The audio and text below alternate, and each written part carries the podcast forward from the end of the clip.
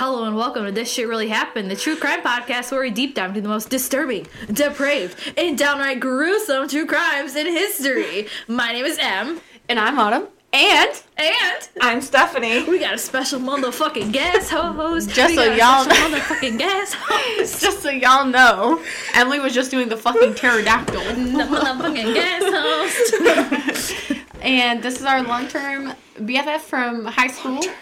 Long term. Long term, be- yeah, Not short term. bitch. How many? Ha- not how long have we known you? Too long. Too fucking long. 22, 20 years. Yeah. 20. Oh, God, yeah. More than probably. No, 20-ish. not known you I mean, I if, if two. Autumn and I have known each other since we were in elementary school, we have all known each other. I other mean, about. Autumn and I have known each other since forever because our sisters played volleyball. Yeah, so like So- 20 You used to plus come to my years. dad's house. Yes. Oh my god, That's I remember that. Yeah. We are rocking 20 plus years of friendship in this Right little here. trio right here. Yeah. So, And Stephanie's uh, Stephanie's our little our little guest. a little Host guest, today. our special guest host. Can we talk about how the fact that this episode is going to drop and it's been more than a month since we We're not going to talk about it. To be honest, I've been waiting for it for a very long time. And, now- here we are. And now Stephanie's going to be in the I know. Stephanie actually listened to our episodes because she's a good fucking friend. Diane, I'm talking to you. Because my mom does not listen to these. I've said it once and I've said it before. Dai Dai does not listen to our podcast. She's been, Listen. we had a whole episode dedicated to Dai Dai stories. She didn't listen to it? She she doesn't even. she didn't listen to that. She listened to Dai Dai Oh, stories, okay. but she does not listen to our podcast regularly. Oh, I mean, So every like, time I get a fucking bitch. notification, I do. Thank you. You're you're a You true keep friend. up my And drives to work. on the podcast. And now she's on Woo! the pod. And she's been waiting for part two, and now she's on part two. I know. I Listen, know. Had to re-listen to part one. Yeah, right. To I know what was going to happen I said in part refresh two. your memory. like we got a lot of shit to cover in part two. I was gonna make this three parts, but I managed to condense it to two because there's a lot of shit to go over. There's a lot of shit happening. This Bevan, he was fucked up. There was a lot of shit for me to comprehend in Like part one. Cindy Andy. Oh, Cindy Handy. Wham blam bam. I was just about to say that. Wham blam. we got to we got to get the wham blam You know merch what? out, man. Stephanie, Stephanie needs a merch hoodie. You do need a merch hoodie. I do. We can I get you just- it for a discount because I'll just have Amanda make you Oh, one. okay. I mean, mm-hmm. I'll take one. You'll I get just, a you'll get a us price one. Yeah, I have- exactly. You'll get a us price Okay, one. I'll take one. I mean, Yeah, the Wambalam. I just haven't had any money to- I need a wham blam. Dude, I will tell. I you just gotta. We'll order the hoodies and I'll tell Amanda. Be like, I'll yo, send you money right now. I will. I will. Wham blam blam blam. blam. Just order the hoodies. If you want to do that right now, I'll send you the money. Let's. Well, right we now. can. Let's. We'll do it after. We'll do After. it after. Will we forget? Probably. No, we'll be fine. We'll we'll make it work.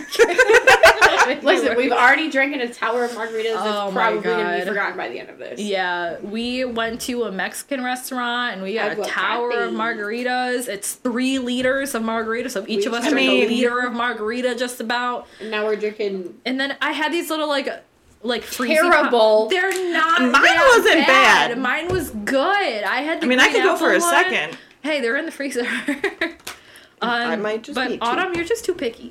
I, bitch, if I can drink tequila straight, but this is nasty. Are you fucking kidding me? I thought I have had like Have you had five the of them Truly previous, and I thought they were good. No. Carbonated, like I like um, what are they? High noons, but they give me like an Oh yeah, instant seltzers you can't do because they give you Oh, migraines. So, dude, I've literally drank my to myself a whole Bud Light seltzer, so hard sodas Ay. To myself. But you know the ones that I do like are the simply lemonade spiked lemonades. The simply Those strawberry spiked lemonades. Those good. are crack.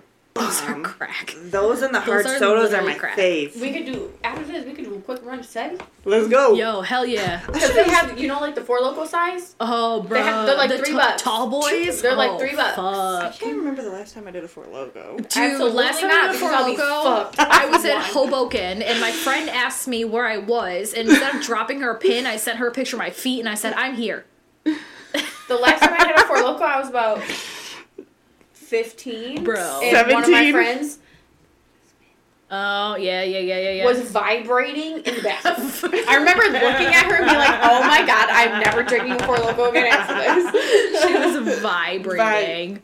Yeah, that Bro, was the last time I had a Four Loco, I was like 22 years old. I was in Oh, Hoboken, shit. New Jersey. I stopped and it was after some like fuck shit. 17 on those, and then I- we moved I drank About them 14, a lot in Fredonia because I was a broke bitch, and it was like three dollars Yes. for a tall for boy, one- and you got could wasted get off hammered off of one. One. off of half. Three dollars. I could get hammered off half. yes, three dollars. You're spending. If you I'm pretty drunk. sure there was times where I've just like split one with someone because Yes, I'm like yes. I'm fucked that's after. The, that's the crazy part is that we could like I don't want to say back in our day Back in our because we're still there because we're still in in our our 20s, day. but like Literally.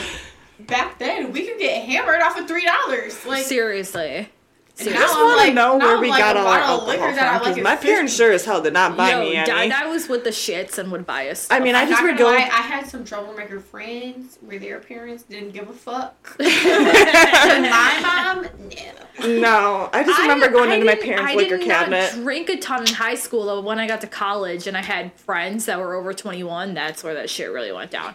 And then when I was living in New Jersey and I was broke as fuck and we had to get drunk on the cheapest dollar we could, Four Locos was the way Yeah. to go. Those, we remember poor. those like five dollar handles of vodka? Bro, Oh. in plastic bottles. I'm pretty sure that was just fucking rub- rubbing alcohol poured in a Oh, absolutely! It's like the hand sanitizer they no, make you know, nowadays. Burnett's, like Burnett's vodka. yes. Oh yeah. literally, ugh, fucking disgusting. Now I'm an expensive bitch and I drink Count, Crown Apple. crown Now I'm apple. That's your expensive. I buy the I buy the bottle of Jack Daniels and Jack Daniels and Don Julio. Jack Diddley Daniels, baby. Literally, I got Jack a big is my go-to. bottle I Crown love Apple sitting in my cupboards at home. I I, love cannot whiskey. do Jack. Or I mean, I cannot do Crown Apple. Nah. Cranberry juice, dude. I drank like two of I those like- last night. Whiskey though, I started drinking Whiskey, whiskey yeah. sours in college, and like I love a whiskey sour. We are way off track. Yeah, I know. Hi guys, welcome. Sorry, it's been over a month. Sorry, we were reminiscing about liquor. Alcohol. Reminiscing, but it has been over months since we dropped part one. We dropped part one on January twentieth. It is February twenty fifth. Listen, a lot has the been fuck going have you on. guys been doing? Ask her. First of all, no. because the first part, you were sick. I was, I was sick. I am partially to blame for this. No, Absolutely. I've just been living my life, just waiting. Just waiting for. Just I know, waiting. Stephanie And like then- one of these bitches gonna get part two out the And. Literally, last were time I saw you, you said you were working on it. Busy. Yeah, that's very true. So our like I was sick. Our schedules just haven't lined up, and it just so happened that this was the first time we were actually able to like get around and be like, "Yo, let's record a fucking podcast." I was gonna make Stephanie do this with me, but then we're like, "Yo, if we're going to Aguacates, we're having dinner. Like, let's just fucking do it." So here we are. Hello, Woo! welcome to part two, I was on part three. part three. Um, I missed Feels like part it. two. Part three. We're skipping over part two. This is actually part three. Yeah, and I mean honestly, if y'all are just coming straight from part one and listening to part two, then you're like, what do you mean you were on hiatus for a month? But I feel like most of the people who listen are like, where the fuck? Like we dropped Dai Dai stories that bonus episode, and then we just dipped.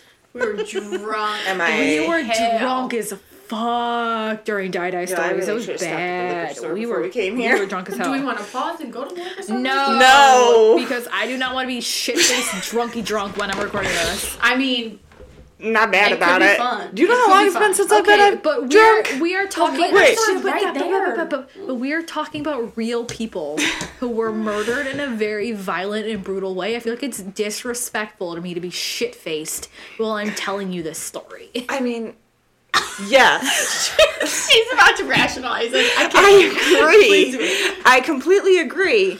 But, we can have one sometimes to get through Do it, y'all need hoes want a fucking mimosa? No. no. No, we're not going to the liquor store right now. Let's go to the sticker, liquor store. No. Let's go to the sticker store. Let's- Okay. let's get through We this will and then after. we can All go right. after. Let's go. And if you want, I know. I have champagne. if should've brought want my- Okay, but you're- I mimosa. had Pink Whitney. You can't I should have brought it. Oh, we should have stopped at my house. I have a Bro. fucking bottle of Jack Daniels. Oh fuck! my I'd be God. the big one. Oh, Dude, shit. Okay, I- let's let's- let's do this. Let's get into it. But We're you gonna. can't mix champagne and liquor. I do it then all the time, man. Because then How I'm gonna you be like on my fucking ass. How are you alive? That's my Let's question. just get into this. That's like mixing beer and liquor. Never Hey. sicker. liquor before beer. You're clear. True. Wait. Bring it out. But we No, wait, do you go. seriously want some? Because I'll pause and we can go make mimosas really quick and then get back into this. Fine, let's fine. go. we can do All it. right, we're gonna pause and we'll be back with mimosas. Were we recording the whole time? And we're back, and now we have mimosas. AS- a little ASMR. yeah. There you go. Some nice ice cube ASMR.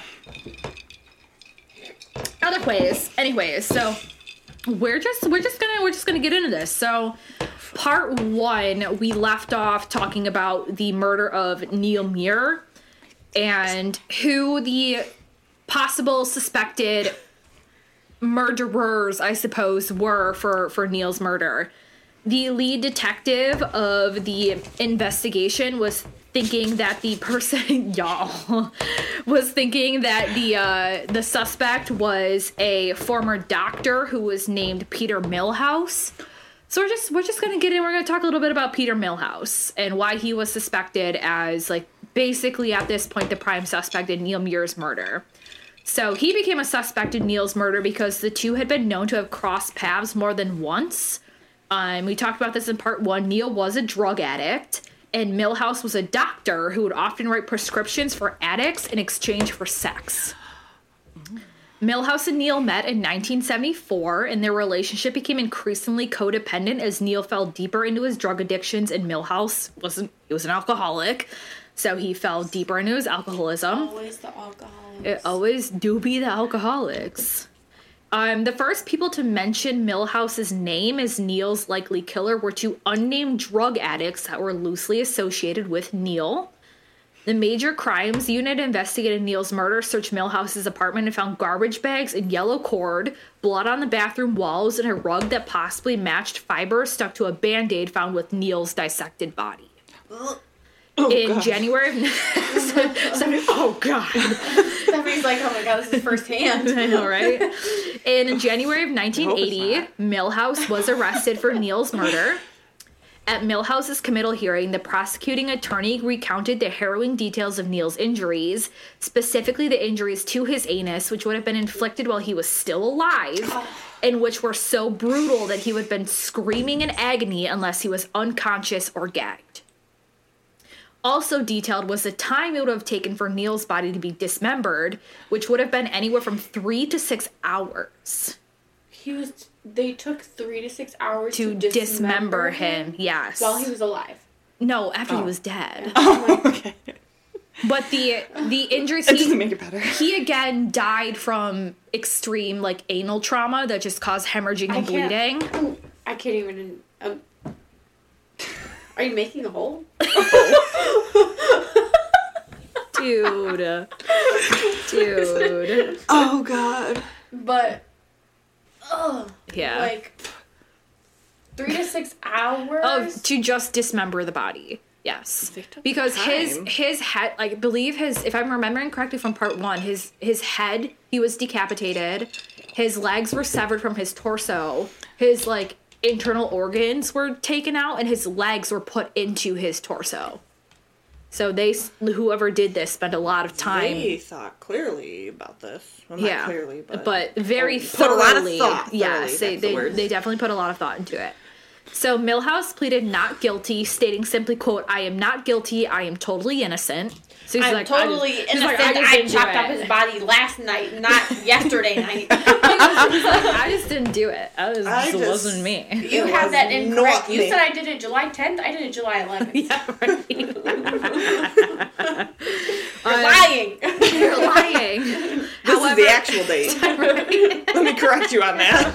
Let me correct. I murdered him on this day, not this day. Get right. so therefore, you're lying, and I didn't do it. And I, bro. Oh I man. feel like there's some shit I would do. honestly. They were like, "You murdered this person Like- on on January 15th." I'm like, No, no, it was, actually the 13th. It was actually the 14th. I, it was actually February 15th, but like, no. Wrong, right, so so therefore can't you're lying. me. Therefore, I'm innocent. Bye. So Millhouse did plead not guilty. Um, however, he was still remanded without bail and kept in jail to wait for his trial to begin. Throughout the trial, 94 witnesses were called, laying bare very salacious details of a sordid, drug addicted, and alcohol addicted lifestyle set against the savagery of Neil's sadistic and bizarre murder. Millhouse testified on his own behalf and told a sad, tearful story of his inadequacies as a doctor and the struggles he had in his own personal life when coming to terms with his homosexuality and his reasonings for falling into alcoholism. It's like Jeffrey Dahmer when he's like, I'm not gay. And then, yeah, right? And he's like, JK, yes, I am. Yeah. Psych! I'm totally gay. Psych. yeah. Um, he I was only even. wanted the men, but I'm not gay. I'm not gay. I'm not gay. but I didn't kill a single woman. I'm not didn't he gay, kill but I grandma? only wanted men. No. No. Dahmer did not Oh. kill his mother. That was somebody else. I'm sorry. Um, Confusing uh, my serial uh, uh, killers. wait. Fuck. there was somebody who did. Dahmer lived with his grandmother. Yes, Yeah, okay. Dahmer lived with And his was killing grandmother. guys in her basement. Base. Yes. Okay, sorry. Um, But someone did kill their grandmother. yes, the co-ed killer killed his own grandmother. Edmund Kemp. Edmund Kemper. Yes. Ah! Yep. See, Stephanie's like, I know, I know. I was listening. I was listening to your thing. yeah, we have, we have talked about Edmund Kemper before. I have.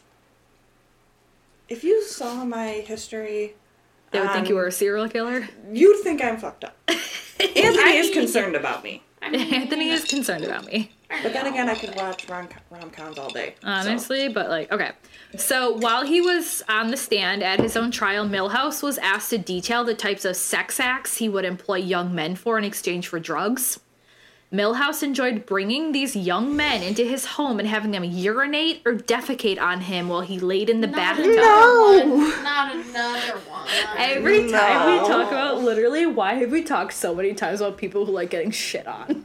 Why? The other one that was like, let me catch your turds in my. He's like, I can just picture it. Like, he's like, let me put my mouth Stop. to your booty hole.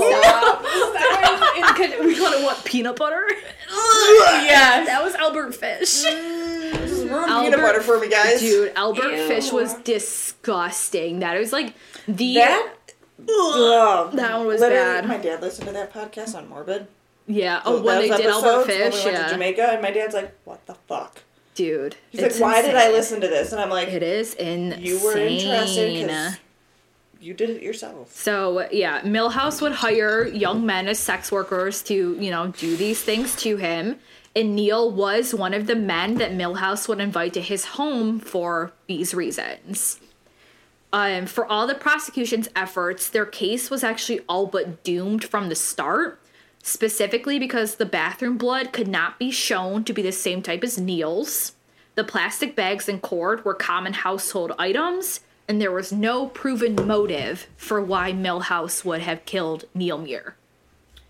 The jury deliberated for 75 minutes before finding Dr. Peter, Peter Millhouse not guilty of Neil's murder.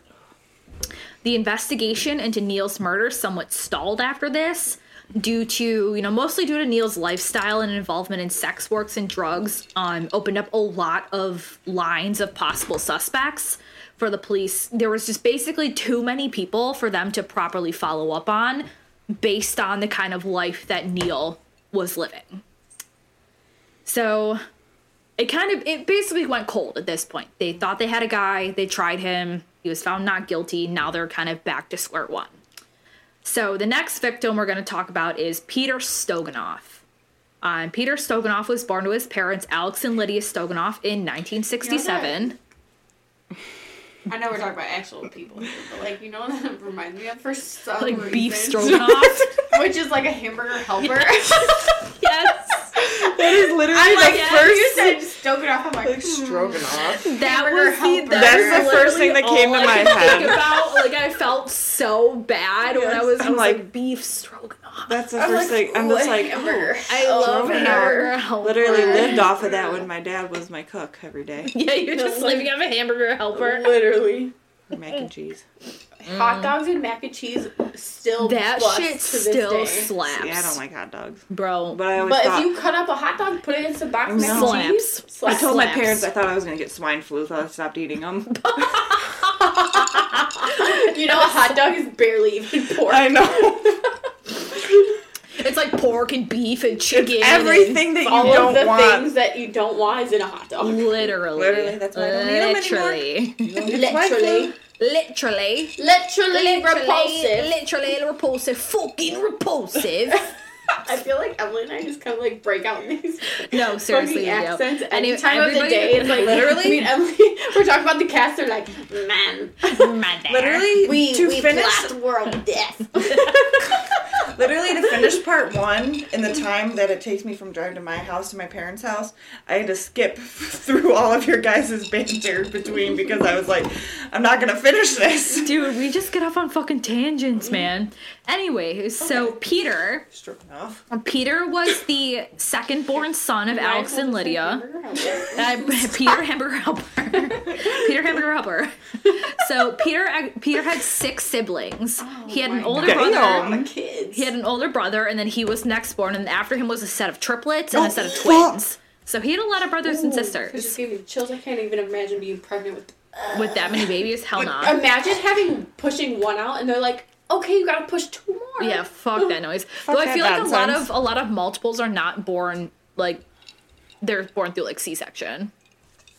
Twins sometimes. Sometimes, yes. Triplets, I think. But anything have to more be. than that, I Yeah. feel like you go like through Yeah. a C-section. Like, what if you had, Um, like, so Peter? Peter was But just imagine that being like, okay, No. one's out. Now I don't even to wanna push two more one of them out. fuckers. I don't even want to push one out. I'm not pushing two or more. Fuck no. Hell no. No. Hell no. No. No, thank you. God No damn. TY. No God TY. damn. Goddamn. so Peter was described as a good boy who loved playing guitar and always had a smile on his face. So he was he was a good kid. Peter was all around genuinely a good kid. Nice. So we are going to the day of August 27th, 1981. And this day started off started off like any normal day for Peter. He got ready for the day. He was dressed in a blue sports shirt, jeans, white sneakers, and his trusty backpack. Wait, sneakers. Are we talking about Air Force One? He was wearing the high tops, man. Dad Um, shoes, New Balances. New Oh, yeah, the that's dad it mowing the lawn That's shoes, what the New was. Balances. New Balances for sure. So this day, Peter left his home and he set off in the direction of his school, but he actually ended up sneaking back home and he dropped his backpack off in his garage and then he ended up taking off again. So he was skipping school this day. He was doing who the fuck knows what, but You he was he was how old? uh, he was born in 1967 and he went missing in 1981.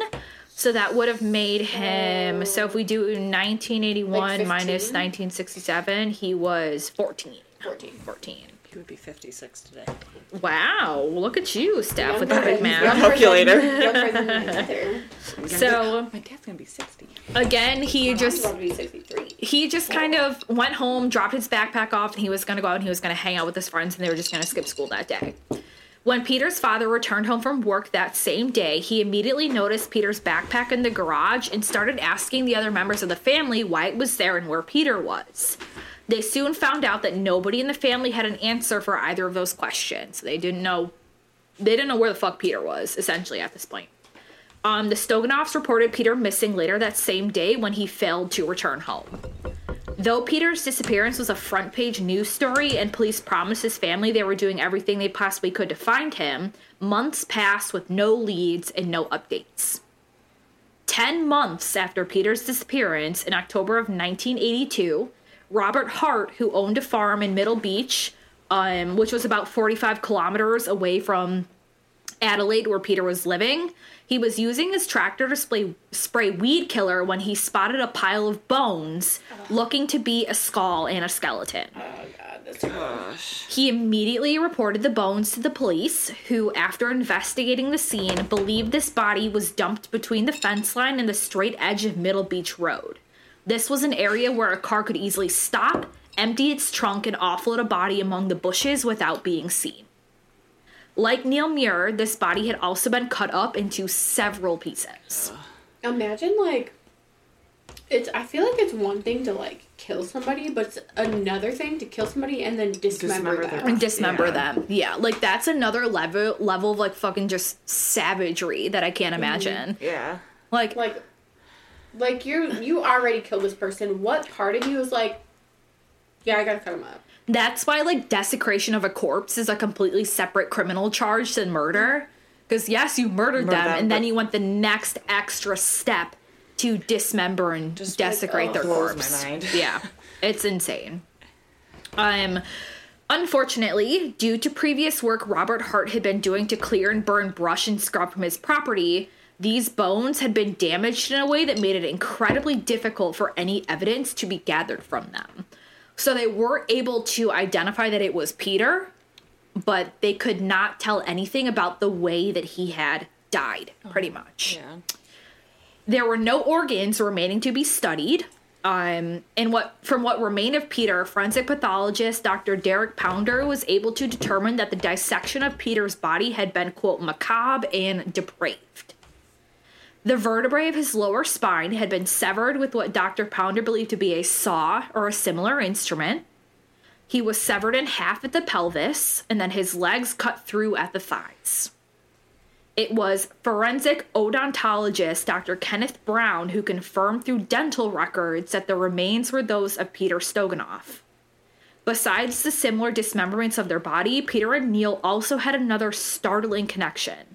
Peter was abducted on August 27, 1981, and the last day Neil Muir was seen alive was August 27, 1979. So, Peter was abducted on the anniversary of Neil's disappearance. Hmm. Investigators were not sure if this was just a coincidence, but there was a strong sense that the same killer was responsible for the murders of Neil and Peter. Because, like, yeah, it could be a coincidence, but, like, also, like, That's like that's, like, pretty, pretty, yeah. coincidental. right, like, that's pretty Too similar. coincidental. Yeah, a Like, little oh, too coincidental. Yeah, sus. a little bit Once sus. yeah, normally, serial killers, once you're done with one, they just quit and move on to the other. Yeah, but they're like, hmm, I abducted Neil on this day, so like I'm gonna abduct this boy on this day. As Emily puts her hair Does the. Debby Ryan meme hair tuck behind the ear and hmm, tuck it behind the ear. Anyways, forensic psychiatrist Bill Lucas also came to the same conclusions. He theorized as well that the dissection of the bodies was sexually motivated. Um, the gratification coming not from penetration, but from domination and dissection of I the victim. like most serial killers, like there's like a sexual component of it because they like get off on the Yes, fact it's of it's a power imbalance. Yes, that is exactly what it is. It's it's having power mm-hmm. over your victim. Mm-hmm. Yes. So that is what this psychiatrist was saying. Basically, was like it was sexually motivated because this killer. Not only did they have power over them when murdering them, but they also had power over them when dissecting their bodies. Yeah. Hmm. Um, he also believed that there may be an element of necrophilia involved as well. And he didn't. I didn't really go into that because, like, I don't want to talk about necrophilia. That That's shit just gross. I no. But Oh, this, man. this That's just like, a whole nother yeah, step that I'm that's like, a, ooh, that's a. I don't want to go there. you know. Let's yeah. no, That's a real you. I don't want to go there kind of thing. So Peter's funeral took place one year after his remains were discovered. His mother Lydia, One year? um, a year, yeah, because they were evidence. I mean, I mean, yes, but, like think about that's it, like, like, like there's a lot of victims where it get uncovered 20 plus years later. yeah, like- it's just like crazy It's to think like you found them, and then like their family has to wait a whole nother year, and it's Yeah. like heartbreaking for the Yeah, family it- because it's- I can't even imagine. It is. It's really sad because his his remains, his bones were evidence. yeah. Mm-hmm. So I mean, I understand it, but it's just like they holy weren't even. Yeah, they Like- weren't even. They weren't even released to his family to bury until A year the later. investigation was Like, done. Yeah. A mourn, mourning your child and having to wait another year to re-mourn your child. Yes. Yeah. To finally lay them to rest mm-hmm. a year just, like, after their remains that, are like, discovered. trauma and again. Almost like two years now after they went missing. Mm-hmm. That's got to be like painful in a way that I can't Yeah, even imagine. no. Um, his mother Lydia, however, even after Peter was laid to rest, she never fully accepted that her son was dead. oh god. Um, Peter had a very distinctive chipped front tooth, and Lydia was convinced that if this tooth was missing, it could not be determined for sure that the remains belonged to Peter. She called for Peter's remains to be exhumed, and forensic odontologist Ken Brown um, was with Lydia and Alex, his father, as they examined the teeth, and Lydia noted that the chipped tooth was not there. Even though Brown showed her superimposed images over Peter's missing teeth, Lydia would not accept it and she demanded that a DNA test be done to prove that the remains were Peter's. Um, however, Lydia's request for a DNA test was denied. When asked about Peter's case, Lydia did not use the word dead. She did not use the word murder. She spoke instead of his vanishing and believed that it was the work of devil worshippers. Ugh, so mom was crazy. I wouldn't say she was crazy. I mean, she was in I would say denial. She was definitely in denial. She was. She didn't want to accept delusional. it that it was like. But here's the thing, though. Like, there, you can be in denial. That's fine. You can be like, "No, it's not my son. No, he wasn't murdered." Yada yada yada. But if when you take it the extra step, The devil to be, worship- it was the it was devil. a devil worship. Girl, you are delusional. when what when was the Satanic Panic? Satanic Panic was like the 70s into the 80s. 80s, this was okay. prime Satanic Yeah. Panic time. But also, delusional. But also delusion. But yeah, I mean, still under like yeah, definitely fell is, within like, the a- Satanic there's a- Panic. There's a line of denial and delusion. Yes, absolutely. absolutely. Man was crossing over Oh, for sure. into delusion. like mm-hmm. like this forensic odontologist he was like this is like literally your son she's like but the chipped tooth isn't there it's not him She said it was the devil. but he was he was decomposed for over Yes, 10 but months how- and you his also don't- body had been burned multiple times And you don't know how he Or was what murdered. animals have Right. to He, him. he could have Yes. beat the sh- yeah he could have right. got the shit beat out yeah, of him and do you lost his His tooth. tooth wasn't there Just because it's not like you found him the next day. Right, exactly. So this this was definitely a case of like a mother just not wanting to accept that her child was dead, but And at the same time, it's like key needed medication. she might have needed some medication. uh, Just a little. just a little bit. Like Low it dose. probably, she was probably like borderline, and then that happened, and it just kind Just of, like, pushed her over the edge. Absolutely. Yeah. So after Peter's murders, Officer Billy Tate and Dean Bryson request requested requested Requested. Requested. We're back to seeing the kid. and the wham-a-lam.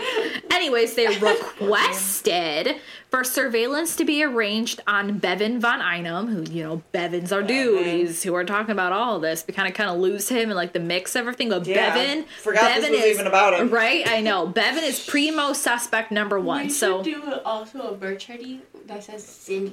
send a hand. Capital E. We would Cindy probably get Handy. sued because she'd be like, "That's my name." I'm like, "Fuck you, bitch! You're a murderer." But we could do Cindy Send a Handy. hand. H H E E N D I E. we'll think about it. We'll think about it. So, detect or officers Tate and Bryson they arranged for surveillance on Bevan. Bevan was still on police's radar from past suspicions, and they could not shake the feeling that he was somehow involved in Peter's murder. They got permission and began tailing Von Einem as he drove to a house in Brown Street in Norwood. The house was very familiar to them, and it was right next door to where former Premier Don Dunstan lived. So this is like a politician, like very well known politician in the Adelaide area. The person who came out of the house to meet Bevan was magistrate Richard Brown, so another person who was very involved in Adelaide politics. He hopped into Von, Von Einem's car, and Tate and Bryson discreetly tailed them, following as they drove a distance to a toilet block at Tennyson, a long way from Norwood in the Sandhills. You said driving to a what? A a uh, a toilet block, so like a public bathroom, basically. The detectives waited in their vehicle, and eventually the pair came out of the toilet. Tate and Bryson reported this to their superior officer, Ken Thornton. And Thornton told the detectives that Von Einem is being looked at very closely and that it was best that they leave it to lead detective Trevor Kipling to follow up. So it kind of sus that this magistrate was meeting up with him and they're going to this toilet block. Like, what were they doing in the public bathroom? A little sus, it's whatever. But their superior officer basically told them, like, yeah, it's a little sus, but like, leave it be. The lead detective will take care of it. So now we are going to talk about the next murder in this saga, which is the murder of Mark Andrew Langley. On the night of February 28th, 1982, a man by the name of Adrian was searching for his missing paddle boat near the University of Adelaide footbridge, which stretched north across the Torrens River. He stopped momentarily when he heard the deafeningly loud noise of a vehicle with a muffler piercing the hush of the night and a car screeching to a halt. He sees the car and recognizes it as a pale blue green or Ford, um, Ford 351. He continued watching as two men forcibly hustled someone into the car before two doors slammed and the vehicle sped away. He was immediately unnerved after witnessing this. He couldn't be sure if he just saw a scuffle between friends or a violent abduction. He went home and he told his partner Carol about it, but he decided against calling the police. Stupid. Mistake. number- Right? Mistake number. Oh, if you see something sus, call the police. But also in the 80s, you're like, hmm, that Mind your off business. the- They Literally. could have been off the shrooms. Right. he They could have been off that, that acid. He could have been off the shrooms. You're like, hmm. Uh, maybe. Maybe they were just, you The know. 80s were the time, the 70s, late 70s, It- early yeah. 80s, drugs. Y'all were doing some fuck Drugs. shit. Drugs. Did I? So about a week about a week after this event, a man named Robert Windsor was reading a newspaper in his home. Um oh god, when he I just lost my spot. Fuck me. Fuck me. Okay. So he was reading a newspaper in his home when he came across a photo of a young man who'd gone missing on February 28th. Robert immediately recognized the man as someone he'd seen looking a little frightened Well, as he said, was fuck you, I'm going to mom. Ralph doesn't even like me. No, he's going to his food. Um, Oh. but again, Robert recognized this man as someone he'd seen looking a little frightened as he was hitchhiking around 4 a.m. on Hackney Road. Windsor saw a car pull up and watched as this young man got into that car. Road. Hack, right? Hack you off at the knees, man. All right, well, you And- took it there. I thought that's where y'all were going. Maybe I was just doing the hack, not hack at the knees. Bitch. we took it you all took it a the little. way there. You took it a step farther. You know what? I'm always going to take it a little. I'm always going to take it a step too far. so this man that Robert saw getting into the car was Mark Andrew Langley. Mark was described as being good looking and knowing it. You know what this is making me think of? What? Like seeing somebody get in the car and not calling the cops or whatever. When we were talking about save a lot owner. Oh my god, yeah. Mm-hmm. Homeboy, now all I can think of when I'm over there by Steak Stove. Is her Baumeister and, and I'm was like, oh my god, killer. there's gotta be bodies in the wall. What about when I go to Save a Lot every day? Yeah, This. Literally, founder was 'cause a there- serial killer. There's literally a Save a Lot around the corner from my Don't go house. there. No, we go- killer. we go to BJ's now, but and in the beginning, we were going to he put their Save bones Life. in his garden. He was crushing their bones. He was crushing up their bones and put garden. Well, them in his clearly he don't garden. own it no more. Well, he's, 'cause he's he dead. killed himself. He's That's what he dead. did. He went to Canada and killed himself. He went to Canada and he killed himself. He sure did. Stuck on your chair. What? Your what? Your what is stuck on your what? Your sock? Girl, get it together. We got a How murder did to you talk get a about. sock? How did you get the was- sock stuck? I don't Bro. know. Anyways. Anyway. So, like I said, Mark was described as being good looking and knowing it. He was 18 years old, six feet tall. You know what's crazy? What? You said who? Mark? Mark. Oh, okay. No, never mind. Okay, let's move Because I was on. gonna say most serial killers are like a lot of serial killers are described as like good looking. No, and this this was one of the victims. This is one of Yeah. the victims. He was described as being very good looking. He had dark hair, dark features. He was 18. He was six feet tall, handsome. and he was he was he was described as being very very handsome. six feet tall. I was six feet. Oh my god! Little push the hair behind the ear. He's six feet tall. Oh my You're god! six. You're six foot. um, people described him as having a movie star smile, and he was very popular with women. And he was rarely spotted without a Cancer star sign necklace that oh. he wore around his neck. Oh. Mark was a Cancer, and Autumn is also a Cancer. And Emily's a Gemini. I am a so Gemini. Like, pretty much a Cancer. I'm a and I'm pretty Capricorn. and I'm pretty much a, a, a Gemini. right? You're I'm like on the cusp. you're ear- right. You are. You are early season Cancer. I'm I'm a a Capricorn. Literally, cancer get season. out. Cancer. Stephanie's fired. Stephanie's fired. You're never invited to do this ever again. I'm like borderline. I'm like the mix. I'm Excuse the, me I'm I the cry. mixture Excuse of as the I Gemini bawl. and the Cancer. I have probably the worst qualities of both. honestly, honestly, I'm not gonna say it, but I'm gonna say it. No. Emily's comment. like, I had to experience it firsthand. yeah. so so Mark was always wearing his uh his Cancer star sign necklace. His parents, David and Jan Langley, they absolutely adored Mark and his two sisters and proudly bragged about Mark's accomplishments. Mark had actually just recently gotten a job working at the new Supreme Court in Adelaide. What are you doing? I'm trying to tell this story. We're listening. You're getting a ham. and by a ham, I mean Carter. That's a ham boy right there. Anyway, so his Mark's parents were very, very proud of him. Mark was very successful, and they loved to brag about how successful their son was. His parents also described him as being one of the kindest people they had ever known. Hmm. Like Carter, he's the kindest little guy you would ever know. this is why know. we need Stephanie because with me, he's like, I'm gonna. yeah, headbutting your microphone. So your job is to entertain Carter. I can do that. So on the day of his disappearance, Mark was attending a family barbecue. He left around 1.30 in the morning with two friends named Ian and Paula. Wait, pause. If you pick him up and like put his head on it, yeah. There you go. Yeah. He will he will nuzzle your shoulder like he's a little and baby. he will sit there the whole time. He he's probably 17 pounds. He's a big boy. And he will sit there the whole time. Yep, he's a baby. So, like I mentioned, on the day of his disappearance, um, Mark had been at a family barbecue, though he did leave this barbecue around 1.30 in the morning. And he left with two friends. barbecue. I know, they were fucking getting lit. Um, and he left this barbecue with two friends named Ian and Paula. Ian was driving and pulled the car over in on War Memorial Drive where he got out to use the bathroom. When he returned, he and Mark got into an argument over cigarettes, and Mark stormed out of the car and began walking towards the university footbridge.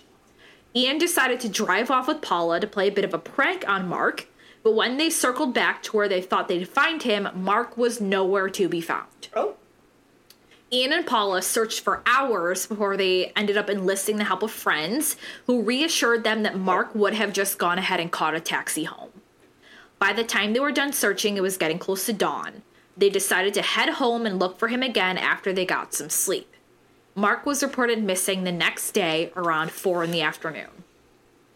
On March 8th, just a week after Mark's disappearance, Wayne Bolton and his father, both weed contractors, are spraying and suffocating blackberries on the side of a dirt road at Somerton at the base of Mount Lofty. As they drive, they immediately notice an overwhelming odor of something rotting. They then notice a pair of boots and blue jeans discarded on the side of the road. It takes them a second to understand that the boots and jeans are still being worn by a corpse, having been dumped down the incredibly steep embankment. Police were immediately called to the scene. The body was hot, quote unquote, which means that it was in very early stages of decomposition. Proteins were decomposing, tissues losing cohesive structure, and organs deteriorating, and the maggot infestation is accelerated by exposure to light and the elements. that was the worst. Maggot. Okay. Yes. Where you So going? the, he, mm-hmm. let he's living his life. Just let him go. Let him do what he wants to do. he's gonna put his booty hole in your face. Heavy. He's a big boy. I'm I'm trying to like hold them up, and I'm just like, push him off you. Let him go. Don't love me like I this. want to touch him. So even with the decomposition, the police were certain that they had found the mm-hmm. remains of Mark Langley.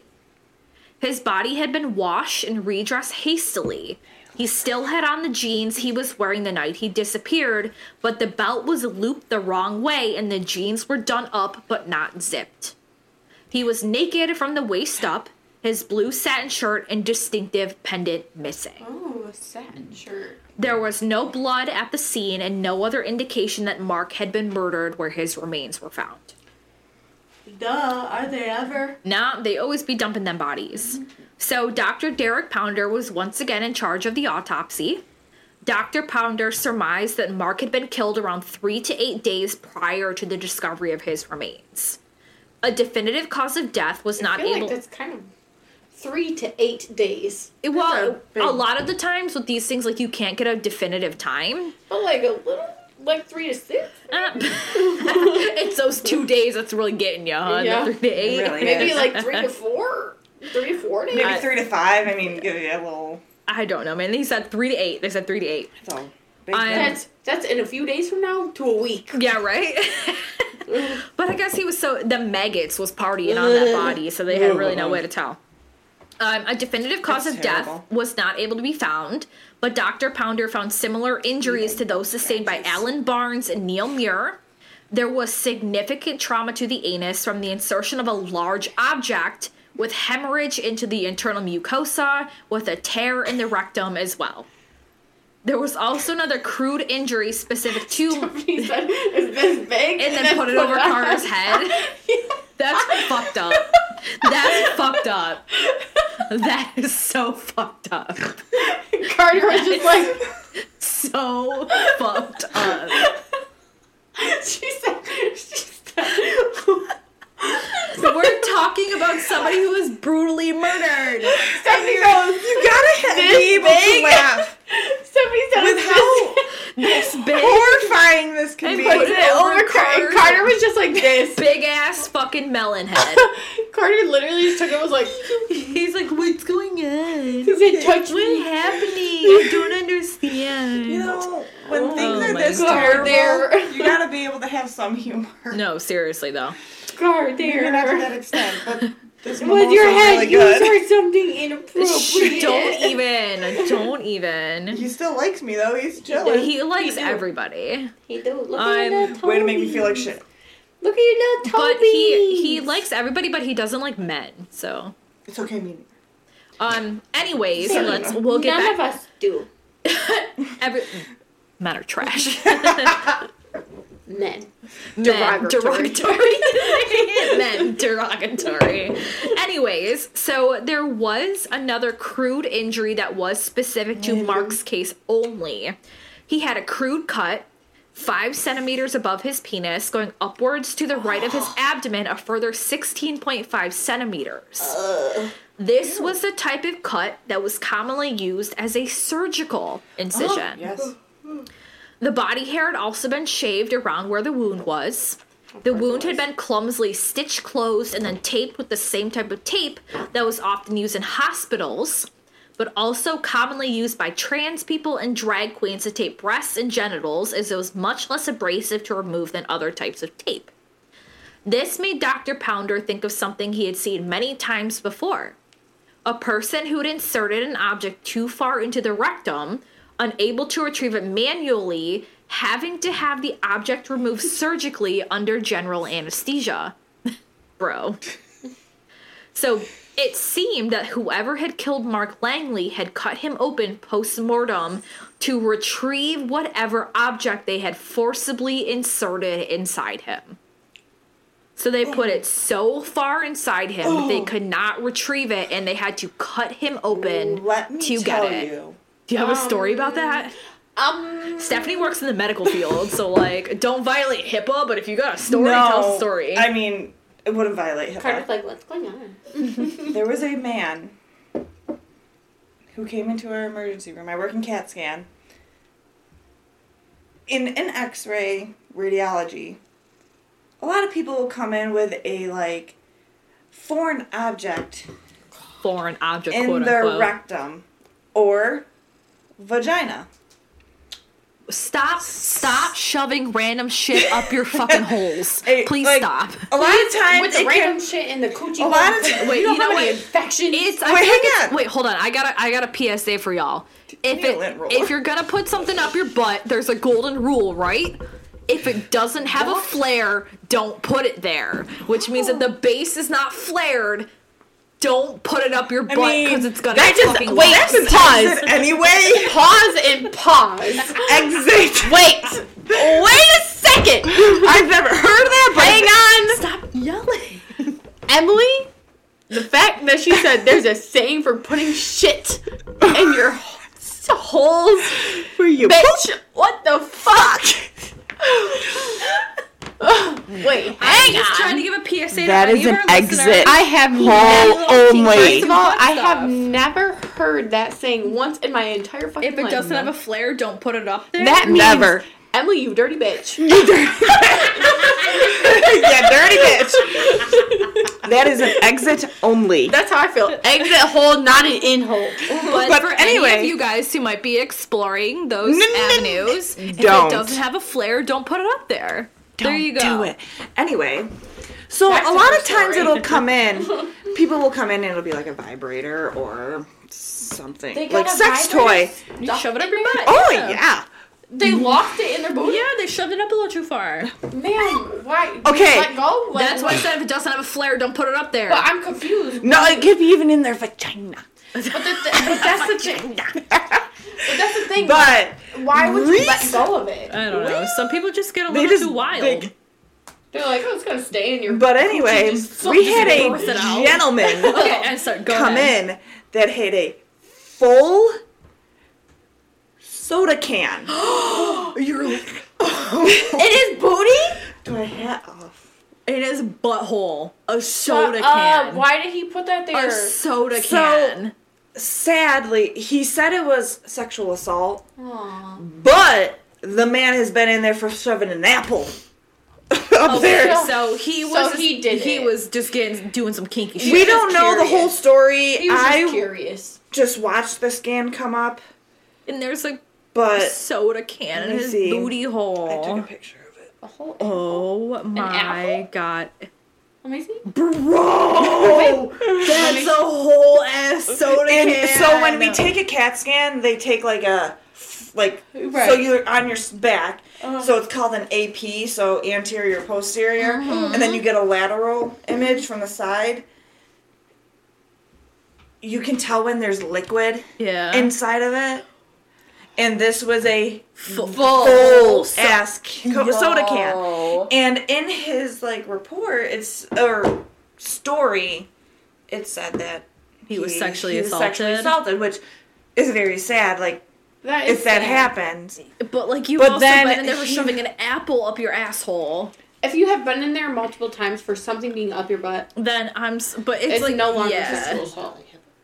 No, no name. No, no names, no No names. names, We, yeah. There's no way to know who this person is. No. No, personal identifying information. No. information. Yeah, but it's like we used to literally have a book of foreign objects in a person's body, not crazy. not just like shoved up places, but like scissors in a person's chest, like I thought jackknives. you were gonna say in their ass.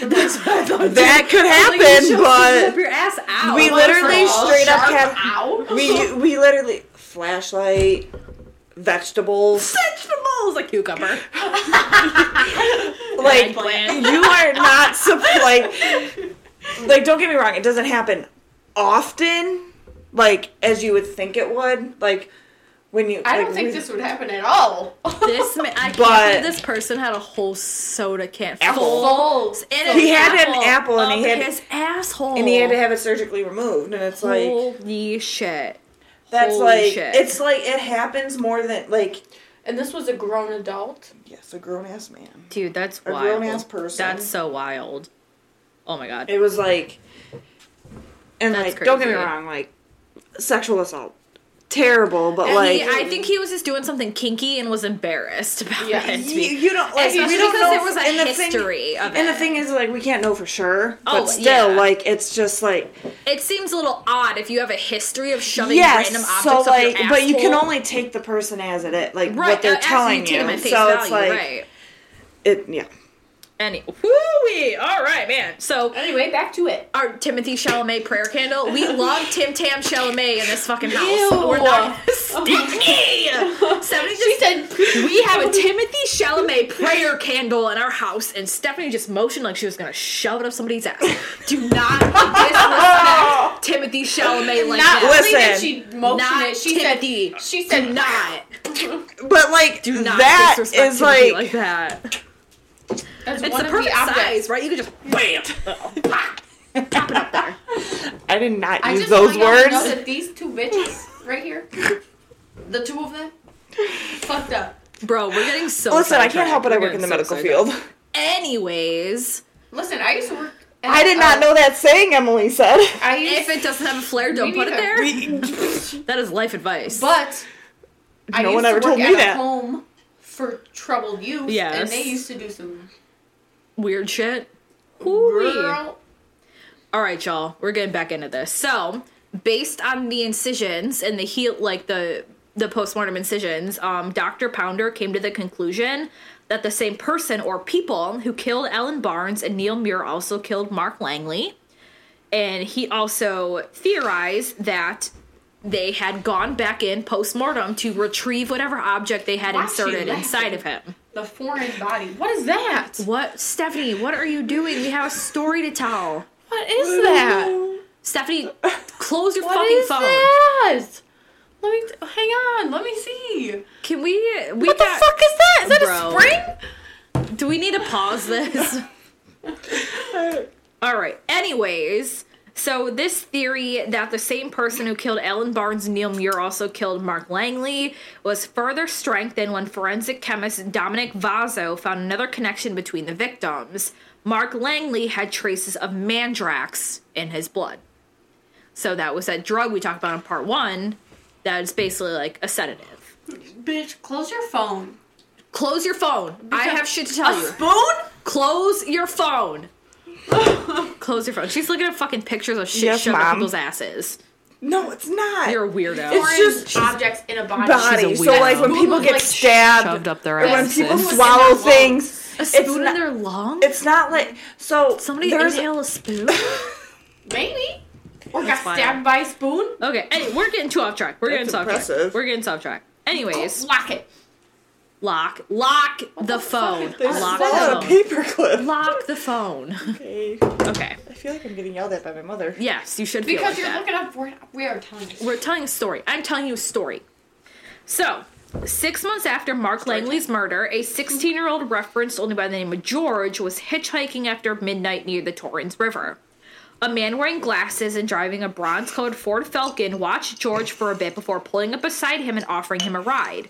He also told George about a party that he was going to that would be full of booze and girls and asked George if he wanted to go. With nothing better to do, George accepted, and the man took him to the house where the party was supposedly being held. When they arrived, there were no girls but plenty of alcohol. After a while, two women did arrive. George ended up having sex with one of them while the man who'd brought him to the party stayed in the room and watched. This is where George's memory of the night ends.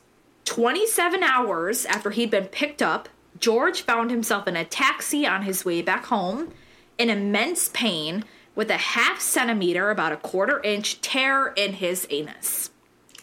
George surmised that he'd been drugged and raped at the party and made the decision to report the assault to the Holden Hill Criminal Investigation Branch. The case was taken on by Officer Sam Bass. Bass finds the taxi driver that George that had taken George home and worked from there. He ended up finding the house that George was picked up from, which was a rundown thing owned by two women and one man in the suburb of Alberton, just outside of Adelaide. The women answer the door when Bass goes to the house to question them, and they confess that they knew George had been picked up and brought to the house by a man they all mutually knew. Can you guess who it was? It was fucking Bevan. Fucking Bevan. When Bass brought Bevan to the police station for questioning, Bevan told a story quite different from the one that George had. He admitted to picking up George and bringing him to the party, but adamantly denied raping or drugging him. Unfortunately, because George had been under the influence of drugs and alcohol and unable to recall specific details about the events of the night he was assaulted, no charges were ever brought in regard to his rape. So now we're going to circle back to that murder that Bevan is initially arrested and tried for, which is um, the murder of Richard Kelvin. So Bevan's trial for the murder of Richard, Kel- Richard Kelvin began on October 15th, 1984. Bevan pleaded not guilty, and his defense was led by Barry Jennings and Helena Jasinski, who had been retained as Bevan's attorney since he'd been questioned regarding the murders during the previous year. The prosecution was led by Brian Martin with assistance from Paul Rofe.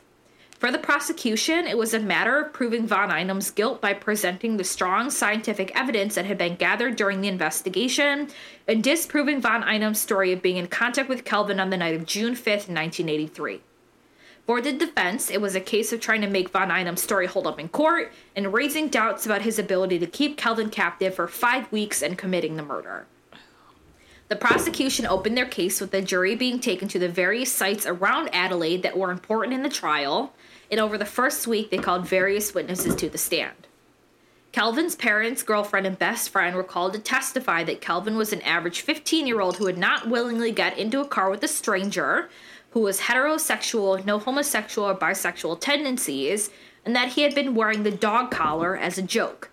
Because if you remember when he was picked up, he was wearing a dog collar, which is like what they thought that like attracted Bevan to him. He's like, "Ooh, that boy's wearing a dog collar. Is he kinky? Wink, wink, nudge, nudge."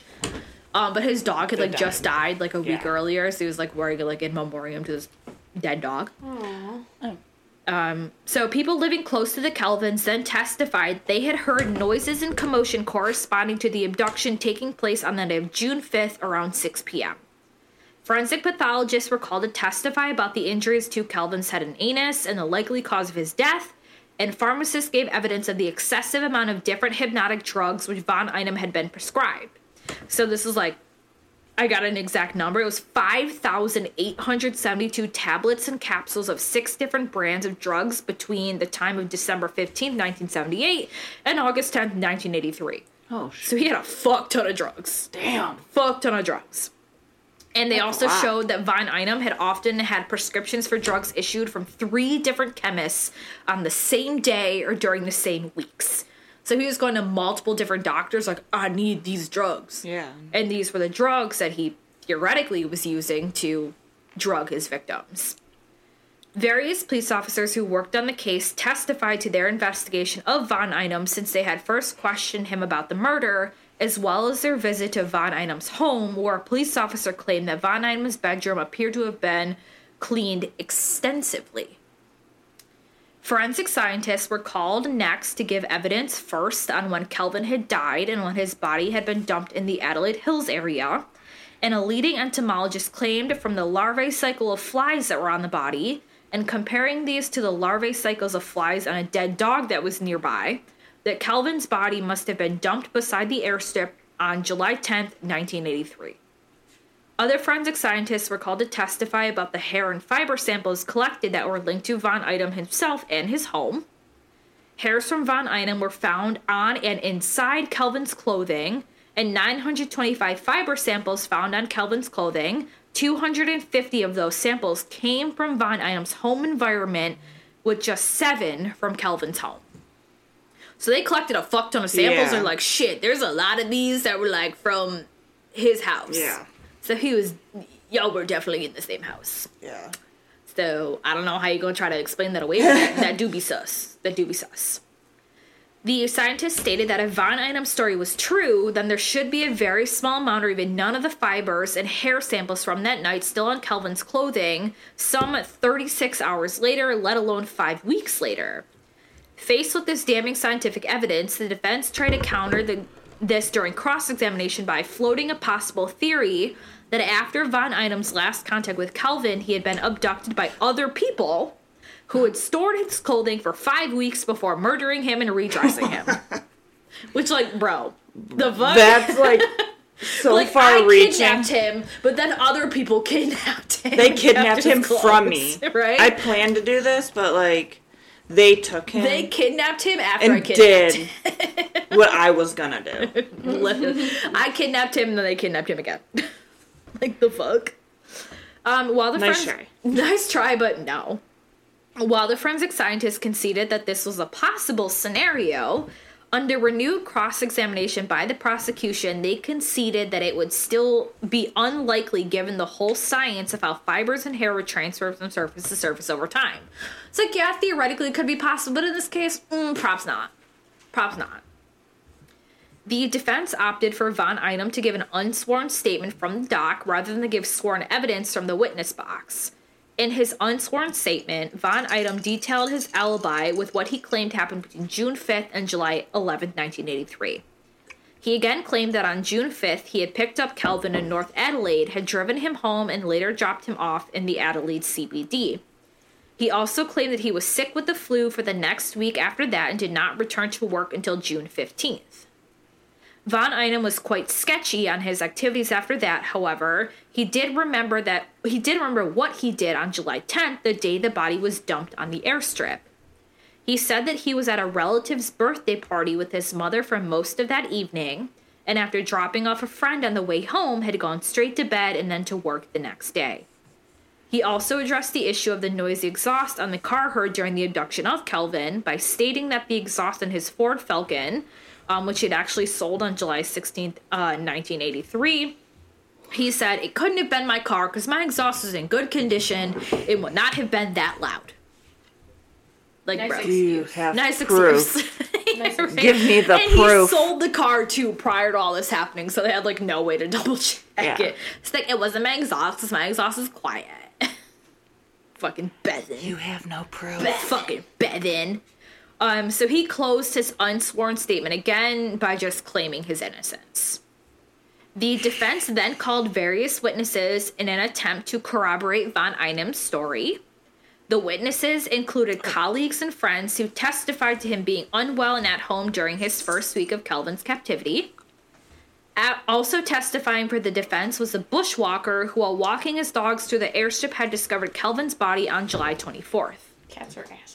Cats are assholes. That why did Bubby just like completely like just like Walk Ignore right you. Bypass. Yeah. both of us. He looked at us like he was about to touch our fingers. So And he we said pet him, no. He was like, no. he said fuck you. Mm-hmm. So I got better things to do. Now he's under here. Hi, Bub. He said, Hi, bye. Bubby. He's an old man. He Okay. said, bye. Give him a break. He's like twelve. Oh, he got itch. He got an itch. Oh wow, good itch. wow, that's good itch. Car there. Oh wow, look at that fat man. You got so many hairs on your socks. Of course. Can you just look at my sweatshirt? You were cuddling Carter and he sheds like a He motherfucker. does, yeah. Anyways, I mean, I'm not mad about it, but I need a lint roller. I don't have one of those. My those. bodysuit is so fun.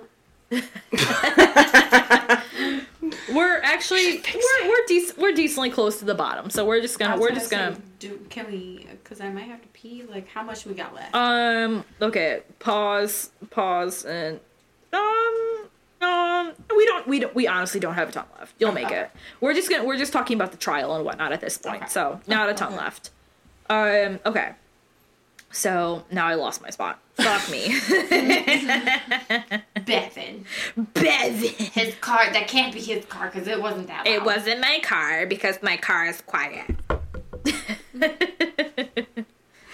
okay, so again, he he sold this Ford that was in question. So they actually brought like the person who bought the car Oh. onto the stand. He said, "You bought this car from Bevan." You bought this car from Damn. And this person was able to detail the condition of the car, and their relative who hosted the birthday party on July 10th stated that Von Einem and his mother had arrived there at 5:30 p.m. and left at 10:30 p.m. Photographs of Von Einem at the party were also tendered to the court as again evidence is like he couldn't have murdered this kid. He was at this party.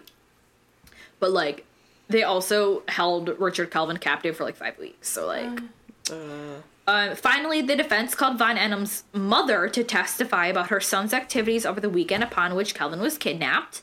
Under cross examination, the prosecution were able to show inconsistencies in her current testimony compared to her earlier statements to police about Von Einem's whereabouts on the weekend of June 4th and 5th. So, like, you're lying, hmm. bitch. yeah. bitch. They said you're lying, bitch. Um, this weekend, the, this weekend, this weekend, the defense's case considerably as it highlighted Von Einem's change of his account of what happened on the night of June fifth, nineteen eighty three. What the fuck are you laughing at? Those fuckers. Are they doing? Don't beat up your brother. Why the fire? They're getting toasty. Beat each other over up. being toasty. They're, They're fighting and front door. toasty. they both like to be toasty, Toasty and fired. toasty and fired, toasty and fired. Literally. Oh. Anyways, Horse. in their summation, Just like coo whip. cool whip, cool whip. Anyways. Anyways, in their summation, the prosecution stated that the evidence they presented proved that Von Einem's story was full of lies and inconsistencies, and that he, possibly with the help of others, did murder Richard Kelvin. Yeah, fuck you. Fuck you, Bevan. They also stated that his admission that he had picked up Kelvin showed that he was in contact with him on June 5th, that the fibers and hairs proved that Von Einem was with him at the time just before and or at the time of death, and that the drugs proved Von Einem was with Kelvin between those times. The prosecution also answered the doubts raised by the defense about when on July 10th the body was dumped at the airstrip by suggesting that Von Einem could have dumped the body sometime very late on July 10th or in the mornings of July 11th before going to work for that day. The defense stated in their summary that the prosecution had failed to prove beyond reasonable doubt that Von Einem was guilty of murder, and also were not able to establish the exact cause of Kelvin's death. Yes, so they therefore, the jury must give Von Einem the benefit of the doubt. Are you fucking kidding me? Stupid. Fuck that. Reasonable doubt is bullshit. Bullshit. Bullshit. You know Oh. what? You know what? Nothing. What? I'm sick of these motherfuckers. What the hell? she said, you know what what? the hell? Silence. These fuckers. These, motherfuckers. like what the hell? What the hell? You know what? Honestly, ugh. So, after about seven and a half hours of deliberation, the jury returned to give their verdict. Von Guilty. Einem was found guilty of the murder and was Yeah, he was. automatically sentenced to life at Yatala Labor Prison. What Where's the that? fuck is a Yatala? Yatala! Yatala, Yatala, la la la la la la la la that? la. It's in not a state. Australia. We're not in a state. It's in Australia. Australia with the flying spiders. With the flying spiders. What kind of accent Yeah, was that? was that, dude? That The was flying not a, That spiders. was not an Aussie accent. Spiders. That's like a spiders. Spiders. Spiders. Arr, clear. No, I think of Shrek. Don't get That's a Scottish accent, you fucking no, idiot. but Don't um, get. Don't get. Don't get. but then you go back to freaking H two O. Cleo. Clear. There's like oh no, clear. Oh For any of you that are listening in Any of you Australia, in Australia, I'm so sorry. Oh no. and if you TikTok could please just us. say spiders for us. Spiders. TikTok Spiders. has ruined us. Spiders. Oh my god. Spiders. We're like Spiders. reminiscing on 2014, but TikTok Good has night, ruined mate. us Oh now. my fucking god, Jesus Christ. Oh, okay. So after Von Einem was found guilty for the murder of Richard Kelvin, Mr. Justice White imposed a non-parole period of 24 years. Under South Australian law, a third of the non-parole period could be taken off for good behavior in prison. Based on this reckoning, Von Einem could conceivably have been eligible for parole in late 1999. Red Bull. The Attorney General of. South Australia immediately appealed the leniency of the non parole period, and on March 29th, 1985, the Court of Criminal Appeals in South Australia increased the non parole period to 36 years, which was a record at the time in that state. Mm. The earliest Von Einem could be Oh, released see, on she parole. said state. Yeah, there are states in Australia. Oh, I didn't See? know that. I said, what state is he in? Steph- Stephanie said, we're not in a state. This is Australia. the, the state of South Australia, I guess. Anyways, I didn't know there were states in Australia. I don't live there. apparently, I just Yeah, think of. I think of Australia as one place. just one. There's no. It's one big continent of Right. Australia. I know there's like cities, but I didn't know there was like states states. Yes. It's like I didn't know like this. Africa. I don't So- live there. After this ruling, the earliest know item to be re- I did not do well in ge- clearly, geography. clearly. Um, but after this ruling, the earliest that Von Einem could be released on parole was therefore moved to October 31st, 2007, Halloween. after allowing for the fact that a third of the non-parole period could be taken off for good behavior in prison. 2007. God damn. Um, Von Einem's defense team appealed the conviction to the Court of Criminal Appeal in South Australia and requested that a new trial be set. The basis for this appeal was the evidence given about Kelvin's heterosexuality, the references to Von Einem's own homosexuality to the trial, and the negative impact that might that, that might have had. Are you At this, okay? at this bitch's big age, she's counting with her fingers. You see how old I You was. said, you said 2007. She No, it's like said. 96, 97, 98, 99. I was kind of old I was. That's what, at this All right. bitch's big age. I want, okay, In without Stephanie's counting. defense, I still count on my finger. Okay, but Okay, from 2007 how old to were you? I am 20 fucking six. In 2007? No, I thought you were talking about. You said how old are you? No, I said how old were you in 2007? 102. In 2007, I was 11. Okay, I wanted to count.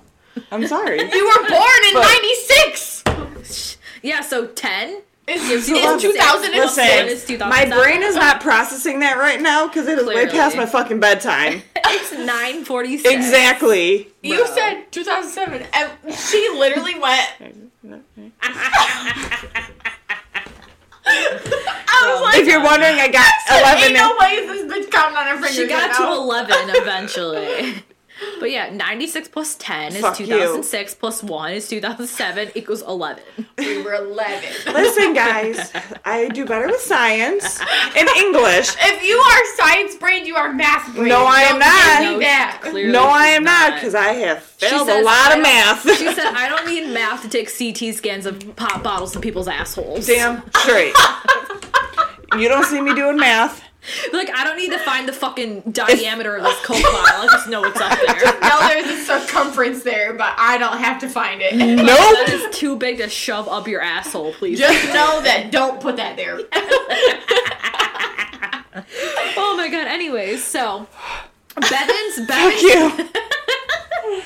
At this point, Bevan's defense team is filing any appeals that they possibly can to try to get, you know, the conviction overturned, her sentence reduced. not gonna work. Um, so they basically were like, y'all shouldn't have talked about Richard Kelvin's heterosexuality and you shouldn't have talked about Bevan's homosexuality, that biased it. And they also said that Justice White in his summation did not include reference to the testimony given by Von Einem's relative about his attendance at the birthday party on the day that Kelvin's body was dumped, which like doesn't mean shit. No. because this is also We gotta could have dumped the that, body like, and gone straight to the birthday party. we also have to remember that Bevan von Einem is also suspected to be only one part of a massive like Family. family exactly of pedophiles and murderers. So just because he didn't dump the body, body doesn't mean Doesn't mean he didn't kill There her. was exactly five other people who could have.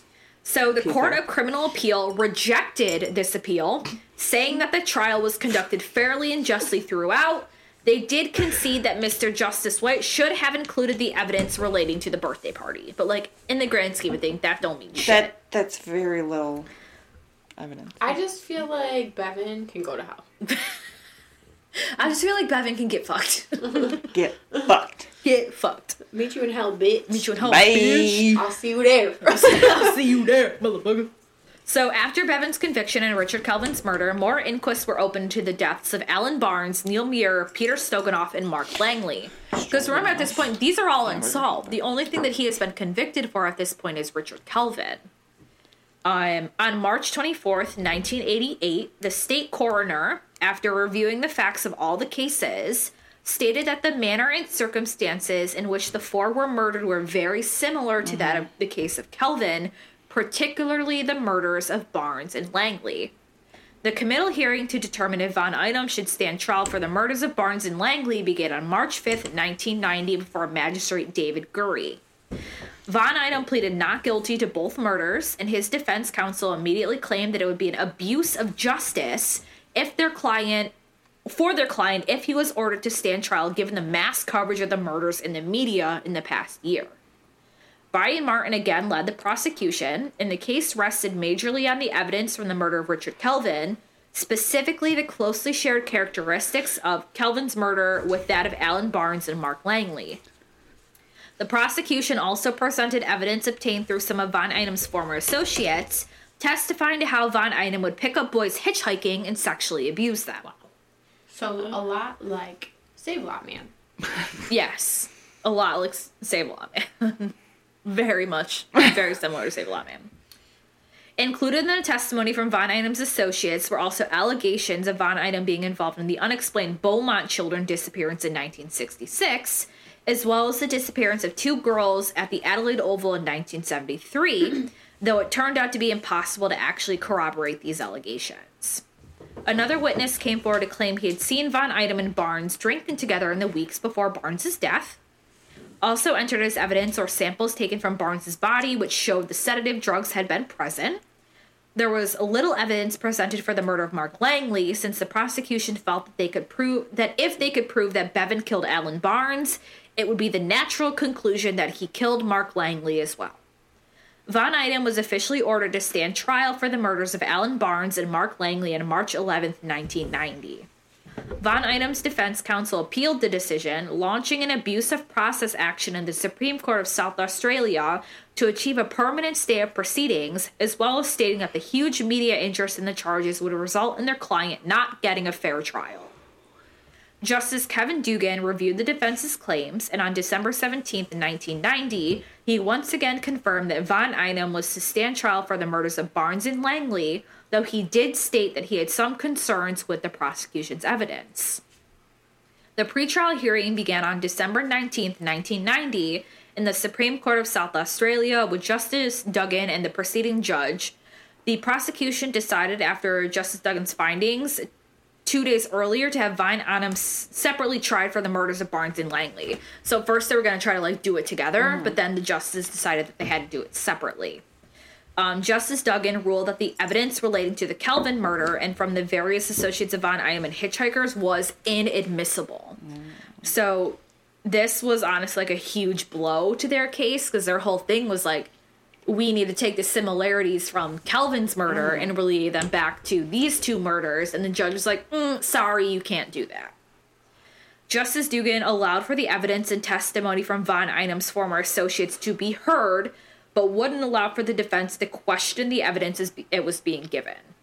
Or would allow. So basically, like when you have somebody up on the on the stand, the prosecution is going to present the evidence, and the judge was allowing for the the defense to be able to basically actively question and object to all this evidence as it was being presented, which would make the prosecution's case like super hard to present Yeah. because the defense could basically object to every single piece of evidence yeah. as it was being given. So this was again an enormous blow to the prosecution's case, and on December 21st, 1990, they withdrew the charges against Von Einem for the murder of Mark Langley. Oh. The prosecution did continue to try to move forward in pursuing the charges for Alan Barnes, but due to their inability to have enough evidence entered into court, the prosecution withdrew the case for Barnes's murder on February 1st, 1990. To this day, Von Einem denies any and all involvement in the murders and has even gone so far as to blame Richard Kelvin for his own death. He basically said some bullshit like, hey, he shouldn't have been walking out late at night with the fucking dog collar around his neck. Who would have picked him up? Blah, blah, blah, blah. Well, You he was- motherfucker. Yeah. You He's picked him up, you dumb motherfucker. Yeah, he was so young. Dumbass. Like his dog just died, you fucking asshole. I mean, I probably wouldn't have been wearing my dog's collar I around mean, my neck. I have my dog, But dog that's tag not- on Yeah, my like- keys, but but, I that's don't want- an excuse to pick somebody up and to murder pick up them. a fourteen-year-old boy and murder them. Mm-hmm. Exactly. So fuck you, Bevan. Yeah, Bevan. What kind of fucking name is that? Bevan. Not So Kevin. you said that in part one. You're like, fuck you because his name was Bevan, not Kevin. Bevan. Bevan. Fucking the fuck? Bevan. so even after his his arrest and his imprisonment, Bevan was still up to some fuck shit in prison. Of course he was. On January 2006, the Sunday Mail reported that Bevan was currently being investigated for allegedly raping an inmate several times at Yatala Labor Prison. the fuck. So he was still up to his same old shit. So So Bevan was just a fucking slut. I mean, I wouldn't call him that. I would say he's a rapist and a murderer. Yeah, like just because not a slut. You're a s- if you like having sex, to get slut fucked, normally you wanna a people slut. consent He's to also it. a slut. People A consent slut to for it. rape. He's a he's a slut and a rapist. I mean, He's a there's slut for rape. there's a lot of people that were sluts, but Not the other people consented to it. okay, Oh, but I'm oh. just saying, he's both. He just can't stop. Right, is so very- He's therefore a- he's a I don't. He he just does not compare. He cannot stop, so therefore He does slut. not care about That whore. consent. No, that he did whore. not. He is a He was a- slutty rapist. He's a slutty rapist. That's it. That's, That's the there one. you go. That's what the one. That's for. it. He's a slutty Slutty rapist. um, on October 29, 2006, um, the Australian reported that Von Einem had been selling hand painted greeting cards to prison officers for $20 each. You know, makes it for being a slutty rapist. Oh, not really though. I'm gonna die. Fucking Oh my Bevan. Fucking Bevan. Not Kevin. On February 4th, 2000. Stupid. Cause your cause your parents were Probably fucking slow to name you Kevin. Name is Bevan. Bevan. Um, on February 4th, Bitch. 2007, the ABC reported that Von Einem had been charged over commercial dealings during his incarceration. In what? Incarceration. Yeah, I caught that. Yeah, I caught. She she tried to play it off. She tried to play it off too. She said, She was just gonna keep going. incarceration, incarceration. Incarceration. How do you say And then she said the next word, whatever it was, and I, I was Incarceration. focused. Give me a break. I've been talking a lot. She said she said incarceration. Well, you keep telling us to shut up, so. During his incarceration. Thank Including selling right. those hand painted greeting cards. we got in trouble for that. he got in trouble for that? He got in trouble for his greeting cards. Oh, Damn, he What, got were they trouble for that, but like, I know what happened about him raping that one inmate. We don't even know. Um, on June 14, 2007, the ABC reported that Von Einem had been charged with producing and possessing child pornography. Oh, fuck. With police alleging that he had handwritten three fictitious stories describing sexual acts between a child and a man. His lawyer believed a handwriting analysis would clear Von Items. He was trying to say he didn't handwrite those. so They're like, yeah, he fucking did. Like, found him in a cell. He's What are you talking alone. about? Unless he's got pretty friends sure coming this in is there. good old Bevan. Right, it's definitely Bevan. Bevan was definitely Fucking a pedophile. Bevan. On July 27th, 2007, it was announced that Von Einem had been transferred from the maximum security B division of Yatala labor camp to Port Augusta prison. On August 11, 2007, the Australian reported that detectives were calling for information to establish the identity of a young man seen in the Seven Network's news archive showing police searching a stormwater drain in the days after the Beaumont's children disappearance. The man bore a striking resemblance to a young Von Einem. Remember, they said that they thought he was involved in this disappearance, and now they have this video footage. They're like, mm, that do be looking like him. That do be looking like Fucking him. Bevan. Fucking Bevan. He been fucking around for a real long time. Right? Honestly. On August 13th, 2007, the Seven Network followed this with a story that the man standing next to the Einem lookalike in their archive film matched the police sketch of a suspect seen with the Beaumonts on the beach the day of their disappearance. On November 1st, 2007, the ABC reported that 24 years, that after 24 years behind bars, Von Einem was now eligible to apply for parole. Oh, fuck. Bevan can choke on a fucking cotton. However, South Australian Premier Mike Rann had vowed to enforce new legislation to ensure Von Einem would never leave prison alive. Okay. So they said, So "You're wait, gonna someone gonna fucking die in there, you rat bitch, you Bitch. rat you bitch. rat motherfucking bitch." In September 2019, the Daily Mail released an article in which an associate of Von Einem's named Lewis Turner revealed the inner finger. Here workings. this bitch with her fucking fingers. I didn't count. doing? I said this four years ago. I did not count. Bro.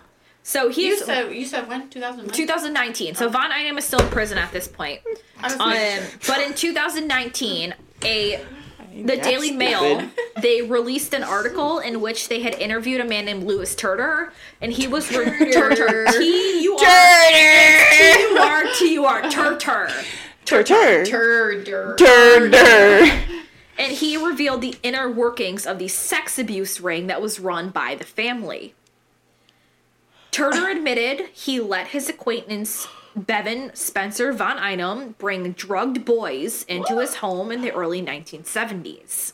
Not Turtur six. said he knew von Einem well before the murders began, and all the boys left his home alive the morning after they were drugged. You know what's crazy? We were, I feel like every episode we talk about how the 70s and 80s were, We're just, absolutely Like, fucking wild. I know. every- I feel like everybody was just getting fucking murdered. Like, Literally. Dead. Because, like, nobody had any sense, so I was just getting fucking murdered. I wonder if you like went back and like Because it- counted all the serial didn't- killers and how many people died in the six, So many. 70s and 80s. So because many. we were just From serial off of, killers. like, 50s, 60s, where everything was so fucking strict. Like, and then people just want balls to the wall, man. They're like, let's fuck some people up. Let's fuck some people up. I thought she was gonna stop there. Let's fuck some people. Let's fuck. I'm I'm like, wait, wait, hang on. fuck some people up. I mean, I'm sure other people had that other Let's idea, fuck. clearly. But then they also fucked them up. But yeah, right? No, for real. Um, so even though these boys would leave the home alive the next morning, during the night they were raped by Von Einem and other men who took turns with them. Turtur has admitted to having sex with at least two of the victims that Von Einem brought home. About the boys abused by the family, Turtur stated, quote, All I know, they came. He dropped them off at our place. He went home. We let them sleep it off, and they left in the morning. You know what, Bevan? Fuck you. I'm sick of your shit. But also, like, fuck this entire ring of people Yeah. that was Like, involved in all this shit. Like, But, like, I'm sick my of all question- these motherfuckers. We don't know the other people who were. no. Okay. It is believed that there was a lot of, like, high profile people. Which makes involved in sense. this. Like, that's how it that normally it is. was like a cover up. Yeah. Yeah. And that they just let Bevan, Bevan take, the, take the fall fall for, for everything. everything. Yeah. They found their scapegoat and they're like, all right, well, you can take the fall for all the shit that we were all That's doing normally collectively. how it is. Is like there's a lot of Yeah. high profile people. There was also another case that I covered like early on when I was still like doing the podcast solo. It was um the Dutroux affair, which was it's a Belgian case and it was very similar. It was like a pedophilia ring Uh-huh. that is believed to have involved a lot of high profile like Belgian officials like judges and Yeah. lawyers and police officers. And when the sex abuse ring was discovered, they all let Marc Dutroux take the fall for everything. Everything, yeah. And when all the like information came out into the media, the Belgian public was like, "This is clearly a fucking cover up." Mm-hmm. But they said, "Well, we have the person responsible. We're just going to put him in jail." And the Belgian public was like, "Why the fuck aren't you investigating the rest of this?" And it was because all the other people involved were assumed to be very high, High profile profile. people in Belgium, like politicians, police officers, judges, Yeah. Put them celebrities. bitches down. Yeah, but it's like they have the money, the power, and the influence to prevent that Yeah. from happening. Which is exactly what the assumption is that was like happening in this case. Which like If that's I just had the it's money sad. to get away with murder, I would do it. I would do it. I murder people. I wouldn't Say torture that out anybody. loud. I wouldn't torture anybody, but if I had like the money and the power to like absolutely get away with murder, there's Well, like, maybe two people. Oh. There's um there's this new movie out actually. I forget what it's called, but it stars Mia Goth, and she fuck is that? she's um did you ever she's very new in like horror right now. She was in X, that movie X, and she was in Pearl. Um, but there's this movie basically where like um the gist of it looking. is that there's a society of people who are wealthy enough that they can so it, it goes off the basis that it's like an eye for an eye sort of thing right so if you murder somebody your punishment is you're going to be murdered but in this pool? in this yes infinity pool so in this society though if you are rich enough you can pay to have a body double made of you and this body double will be murdered in place of you to take the punishment for the crime that you committed. So these people, these rich people, just go on and do all this fucked up shit and then pay for a body double to take the punishment for it. So they have the money to get away with all these disgusting, heinous things Yeah. they're doing. They just pay That's for their body do. double to happen. That's what I would do. And so it's very, this is very like infinity pool ish. That's what I would do. I don't know if you should say that out loud. Yeah, don't right? Care. I don't give a fuck. If I were rich enough, If I- you Which we If will you get never arrested be. for murder. They're So- gonna find this podcast and be like, "It was you." if I were ever, which I won't be, but if I were ever rich enough to get away with it, Let's just There's, have a like- purge. A purge, right? right? Like But like, I would just go to Ulta and rob Ulta. I just want all the makeup. I would rob a bank. I Word. would kill off a couple people, Word. and then I See, would I don't know- I don't know if bunk I hate- down in a in a mansion. Word. I don't know if I hate anybody enough to kill them right the now. rich. I do. Eat the rich. I got a Eat few. the Listen, Listen, fucking list. I live way far away from my problems, so Eating the rich. I mean, I would live- just kill somebody who has a lot of money and just take right? it. But give me the pins to all your your bank accounts, and then I'm gonna I'm gonna eat you. Eat the rich. I I don't wouldn't eat them. Hey, if we're going I would in- just- we're going ball Ballsville. We're going full cannibal. I am not going that far. if I have 24 that. hours where I I can would kill feed them to someone, the pigs, maybe they can eat them. I'm going full cannibal. Why are you looking? First of all, first of all, you? Emily, you ain't eating no rich over here because I'm poor. So I mean, I got a little money, but like nothing that's gonna help you out. You got a house. Family. You can. I will let you live with me. what the hell? No, uh, You can. I can't- You can eat Anthony. You can just live with me. Anthony. I don't want Lucas, Lucas can eat Anthony. I was gonna say, I was I thought you I were gonna say that I could eat Lucas, but he got no meat on his bones. He's too skinny. So is Anthony. So I guess you're And screwed. he's got like a fucking I robo mean- hip in there now, so nobody no, wants he all that have a metal. robo hip. He doesn't have a freaking. He, he got a hip replacement. No, he did not. He's an old man. No, he just got a little. I don't know what he has in Okay, there. okay, let's finish this up. We are so close to the end. So, Yeah, that's not um, bad. Compared to what you guys do uh, daily. so according to Louis Turner, Vina, Von Einem would pick up Turner. Turner, Turner, Turner. So according, we're gonna call him Louis. So according to Louis, Good old um, Louis. good old Louis. Turner. Turner. so Lewis said that Von Einem would pick up hitchhiking boys and bring them to Lewis's home, where they would then be given drinks laced with sedative drugs. After being drugged, the boys would be taken into Lewis's home, where the abuse would begin. Lewis admitted to even being in Von Einem's car a few times when he pitched up, pitched up, well, picked up hitchhikers. He pitched up the hikers. Pitched up them. He was pitching a tent while he picked up the hitchhikers. You know what I mean? Ow. Ew. Ow. um, he was in the car when Von Einem would pick up these hitchhikers, but made an excuse that he was not sure how many times it happened because he was usually high out of his mind, he said. Great. In 2014, police reviewed the diary of Trevor Peters, who lived next door to two cross-dressers who were known acquaintances of Von Einem and may have been and may have assisted him in his abuse of boys he kidnapped. Peters, who is gay and mixed in the same circles as Von Einem and the crossdressers, says in his diary he saw photographs of one of the family murder victims, Alan Barnes, in Von Einem's possession. Peters also wrote in June of 1979 he was at the same hairdressing salon as Von Einem and another man and overheard them giggling and saying, Ooh, how evil! And Ooh, it's evil!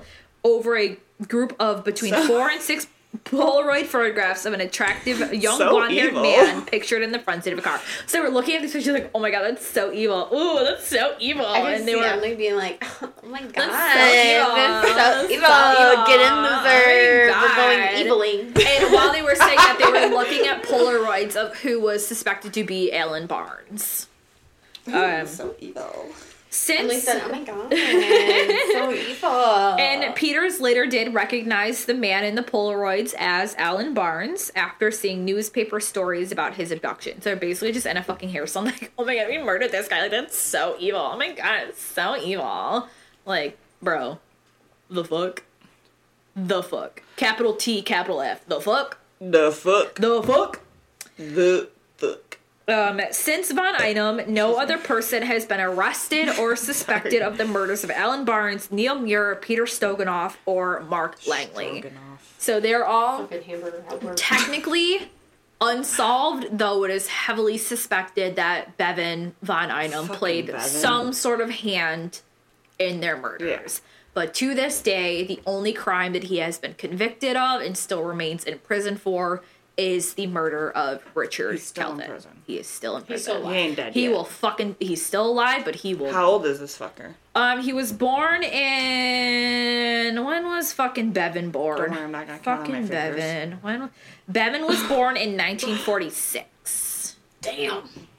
So if he's not, if he he's about to probably die pretty fucking He's soon. eighty Yeah. some. But 77. Oh, Oh, 77. He ain't even 80 will, yet. He, He will almost. he will die in prison, but at this point they basically when they when they decided to make the decision to not prosecute for the murders of um Langley and soup. Soup. Langley and Soup. when they decided to not prosecute for the murder of Alan Barnes and Mark Langley, they basically did it under a sort of ruling that no other person would be convicted, like prosecuted for mm-hmm. those crimes because they. It was like we know that he did it. Did it, we just don't have the evidence to, do convict it, him. yeah. So nobody else is ever going to be tried for these murders, but it is basically done with the understanding that it was Bevan who, Bevan if he did not everything. singularly murder them, he at least played a hand in it and he knew who did. And because the suspects of being, you know, part of the family were very high profile people in, in South Australia and Adelaide, they basically like, well, we got Bevan in prison for this, and that's about as far as we're gonna go. So Bevan is still rotten in prison, convicted of So after Bevan went to American prison, did the killing stop? they did. Okay. Yes, they did end. It is believed that Bevan was pretty high up Yeah. in this ring. he was. he was- The he was using- drugging yes, everybody. he was their- supplying the drugs. like the yes. leader. He was the supplier, quote Yes. unquote. He was the So one who was lost their getting these boys so- and bringing them to the homes in which they would be drugged and raped Mm-hmm. and then, you know, released. It's almost like too that the the men who died was almost like it was an accident. Mm-hmm. Because their MO was just to kidnap, drug, rape and release.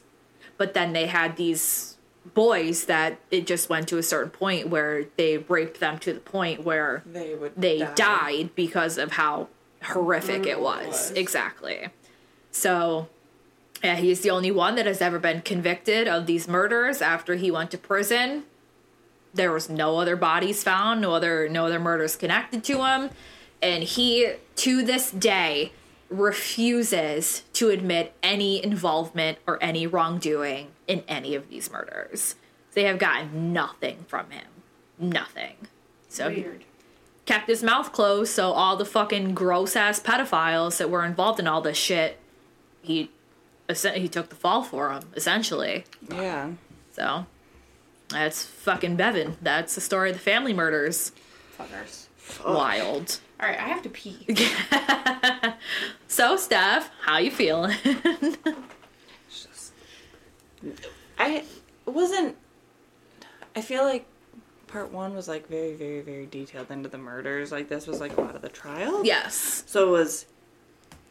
I don't want to say easier to get through. no it, yeah it's a little less digging into the detail you can go pee you don't have to be there you don't have to be here for this i was sitting there like rocking back and forth pee like myself. she's gotta fucking piss but yeah honestly Yeah. it's like kind of how how part twos end up is like Yeah, absolutely. there were just like too many murders in this one to cover all in part one it probably would have been like a two and a half hour episode if i did all of the murders in part one but I would have had to drive home and back. right no don't even have to jump on back. And then back again. And we, and we, we, we begin sidetracked a little bit sometimes. So, That's okay. you know, it's, okay. it is what it is. Take out like 20 minutes yeah, literally. Of the can, sidetracks.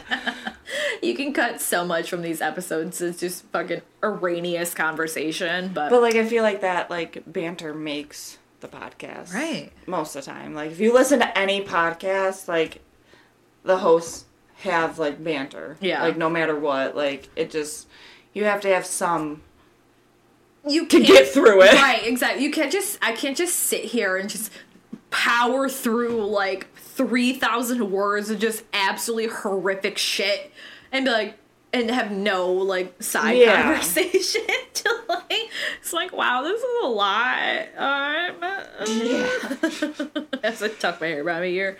Um, but yeah, it's, it, Yeah. it can be a lot, but like, Right? we got a little bit of, of release from it in Mm-hmm. part two because yeah part A, it was very trial heavy but like you kind of got you got you got to get those little bits and pieces. I'm Yeah. looking at the goyle. She's coming to say hi. Look at that little lady. Hello. Hello. Little lady. See, my kitty has a kink in her tail. oh cute. I bubby is being soup He- right now? You want to know what her name was when before I changed it? what? Crookie. crookie? Oh I wanted to name her Kinky, but Anthony wouldn't let me. kinky? You want to name the cat kinky?